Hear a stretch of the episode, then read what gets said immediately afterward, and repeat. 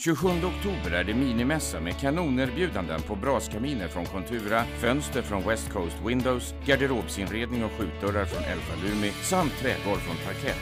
Välkommen till Borgunda i Stallsiken, Skövde. Men ni gjorde om eran altan till ett orangeri för några år sedan. Ja. Ja. ehm, så blev det ju. Och det... Där har vi ju satt... Nu är ju allt... Ja, det är väl glas överallt. Ja. Ehm, och så där och så är det ju skjutdörrar ut mot trädgård då längs med hela långsidan. Så att det i princip går att, att öppna upp och, och få in ja, naturen på det sättet då.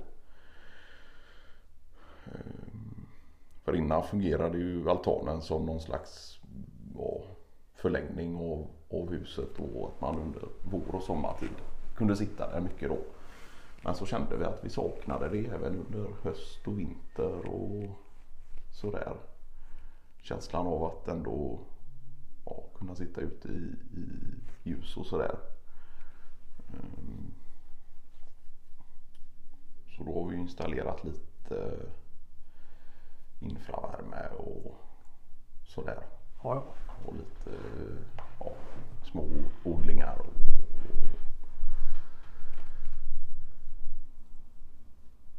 men där har ni ju varit Jo, jo. och ätit och Ja, ja. Ja, Jag tänkte just på det själva eh, tanken där och processen. eh, sj- Själva övergången från vanligt altandäck till att göra det till ett orangeri då. ja, Att det är klart att det krävs ju lite betänketid och över hur det, denna typen av byggnation ska gå till och vad det ska vara för ja, ja. ja, Och, och eh, så är det ju. Och det blir ju ett annat typ av underhåll också. det är klart. Det som innan var att ja, skura lite altandäck och sådär. Det har ju gått över till att putsa fönster och Ja just det. Och ni valde ändå att bygga på detta altandäcket och utgå från det som någon typ av marknivå i. ja, Ja.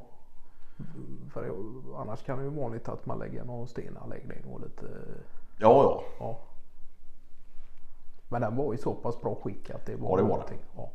Det kändes ju. Nu var vi ju fast beslutna om att vi just ville ha ett orangeri. Ja. Och så kändes det ju. Det var ju inte allt för länge sedan som vi la altandäcket heller. Och då. Det tog ju emot att ta bort allt det och göra om allt arbete. Men då kom vi ju på idén just med att man kan just till odlingarna då ha lite pallkragar och sådär. eh, Som man odlar i istället då. Nej, så det har eh, Och där har ni också som du var inne på lite innan att vi, vi har ju varit där på middagsbjudningar och suttit och, och, och sådär. Att det finns den typen av möjligheter och utrymmen för det också då. Ja. ja. Och året om egentligen. Eh, Sen är det klart att vintertid i och med att det är altandäck och så så kryper det in en del kyla underifrån. Ja det är klart.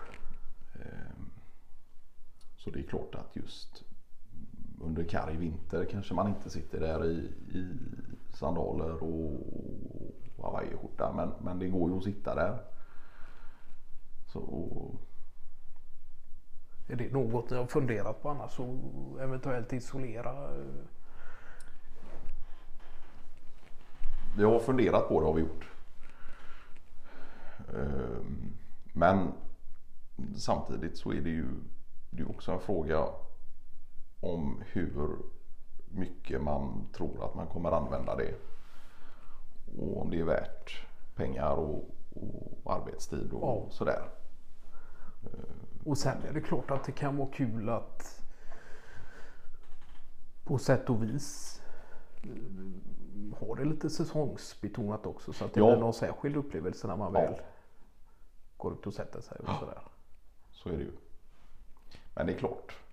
Skulle man se det i det långa loppet och isolera så är det klart att man skulle ju hålla nere elförbrukningen något med infravärmen och så. Och då skulle ju ja, på ett 5-10 år så skulle det nog gå jämnt ut med kostnaden för just isolering och så. Ehm.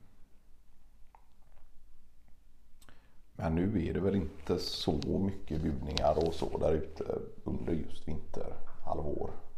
Utan det är just när våren kommer och sommaren och så man kan öppna upp lite som vi sitter där mest då. Och sen har vi andra änden av huset har vi ju en altan som vetter mot västra sidan. Ja, ja. En lite mindre. Ehm, och den är ju i direkt anslutning till kök. Det är det ja. Ja, Ja. Ja det är ju klart. Det är ju skönt att kunna gå ut där och spisa lite frukost och, Ja. och sådär.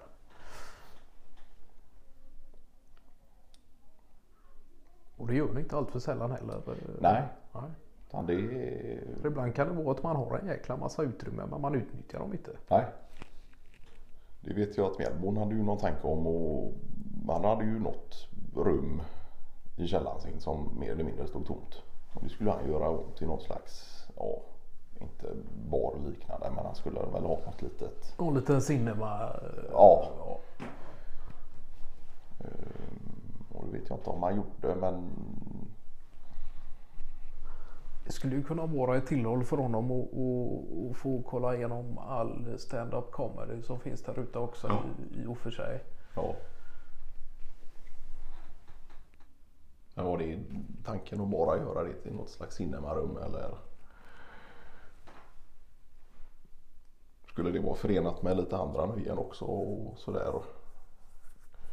Ja, det var väl tal om något pooltable och, och lite sådant eventuellt då. Och göra någon sorts. Men sen blev det väl aldrig riktigt av. eh, Vare sig när det kommer till cinema eller pooltable då utan. Det är väl fortfarande lite av ett frågetecken nere i Bergsbrott för Mjällbons eh, del.